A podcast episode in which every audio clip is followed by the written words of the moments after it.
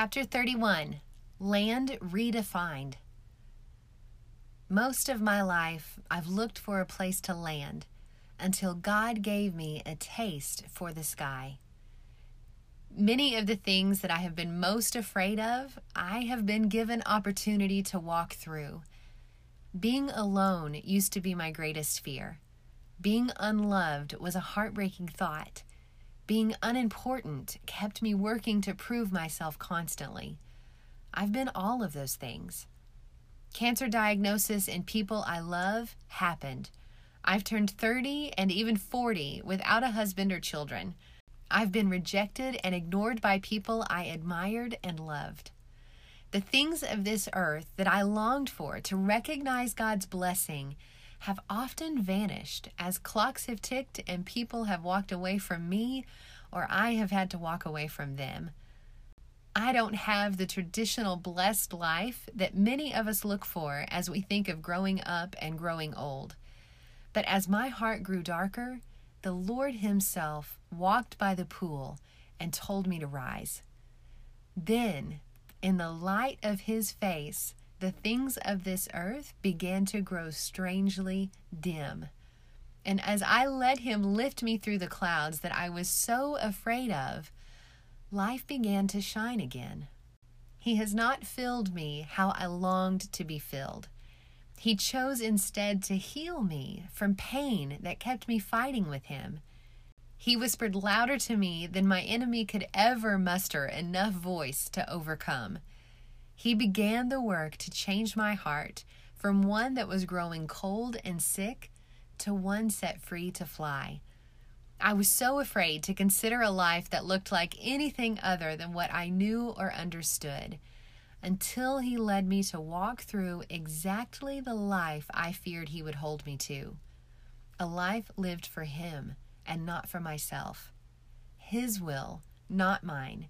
His will is better because he knows a lot more than I do. He did this not to hurt me, but to set me free. He did this to give me His presence, His love, His purpose, His land and sky. He pursued me so that I could tell you about Him. He doesn't require being single and childless to live totally for God and not for yourself.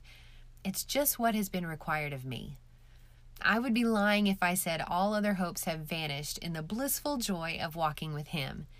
There are times when I wish I was writing about knowing God in deeper ways because of loving my husband. I cannot write about my experiences of being a mommy and raising children who eat healthy, make good grades, and will one day change the world. There are no family pictures standing in a wheat field with clothes of coordinating hues and knee high boots with one of my children making a silly face. Maybe I've thought about that a few times. I do have a few crockpot recipes I'm pretty proud of, but I found them on other people's blogs and had nothing to do with their creation. My name is Haley Lou Jean Scully. I'm 42. I'm not a wife. I'm not a mother. I'm not paleo. I'm not a diffuser, but I am chosen. It took me a long time to believe that last point is true, in spite of how I expected life to turn out. I had to quit waiting for proof I could recognize and rise, take up my mat, and start walking in the truth until I could see it. Marriage and children are very obviously God's great blessing throughout His Word. Two are better than one. Generations to follow you are His gifts of this life, but they cannot be the sole purpose of it. They still come in second to the greatest gift Jesus. I've served with followers of Christ in countries where generations of men have been killed. There are places where these blessings of family are physically impossible to obtain. So, what does that say if we believe God's hand of favor comes in the form of the American Dream family portrait? Where God has taken me has changed my view and expectations of how His goodness should appear. God's hand of favor came in the form of Jesus. All of us have access to him. Whether we live in a village in Tanzania, a high rise in Hong Kong, an apartment in Turkey, or a little red brick house with 10 feral cats in the yard in Oklahoma. I'm not trying to elevate singleness or lessen marriage. By no means. I'm saying that both can be beautiful if lived in His grace and purpose. Seek Him first and let Him write the story. On that note, however, if you know a guy, feel free to orchestrate an introduction. Hashtag joking, not joking. People have asked me if I feel called to singleness. I wish I could say yes, so there would be some kind of grand justification for not being married. But I don't feel called to singleness. I feel called to Christ. I do not put how, when, or what God will do with that in a box anymore, marriage or singleness.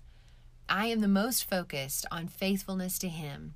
I'm not being faithful to Him so that He will bring me my land and husband. I'm faithful to Him because He is God. So far, where He has led, as He has supplied all of my needs, marriage has not been a part of the story He has written. I live in hopeful expectation of His faithfulness based on my experience that He does indeed have plans.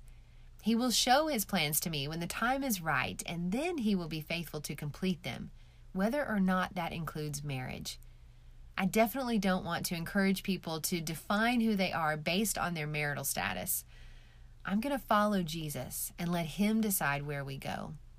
The Lord has given me land in 33 countries so far where I have held hands with, cried with, and prayed with my family in Christ. It took giving me the sky that I never wanted to get to the incredible land that He had planned for me. The presence of ache for land no longer envelops the joy of the sky. I would not go back.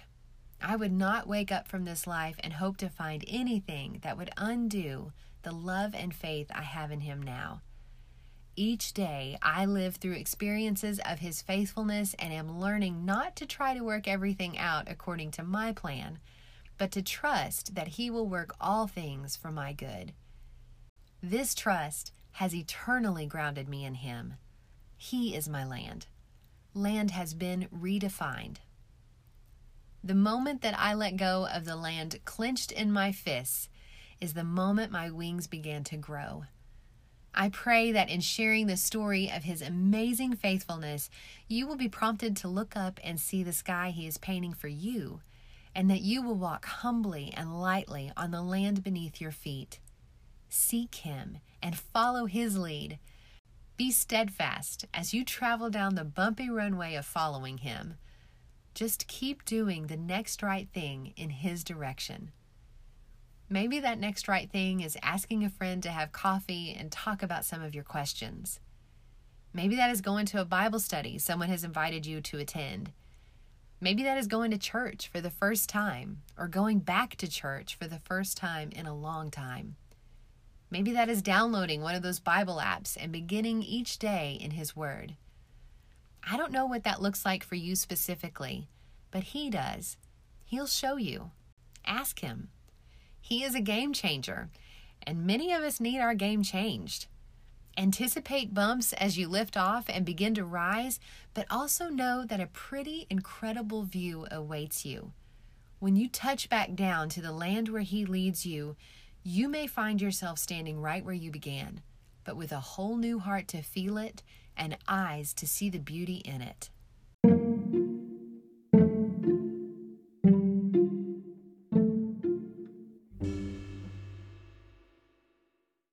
What's your story? How have you defined land? How have you looked at singleness, either in your own life or in the life of others? Do you think you possibly need to rethink some of your thoughts?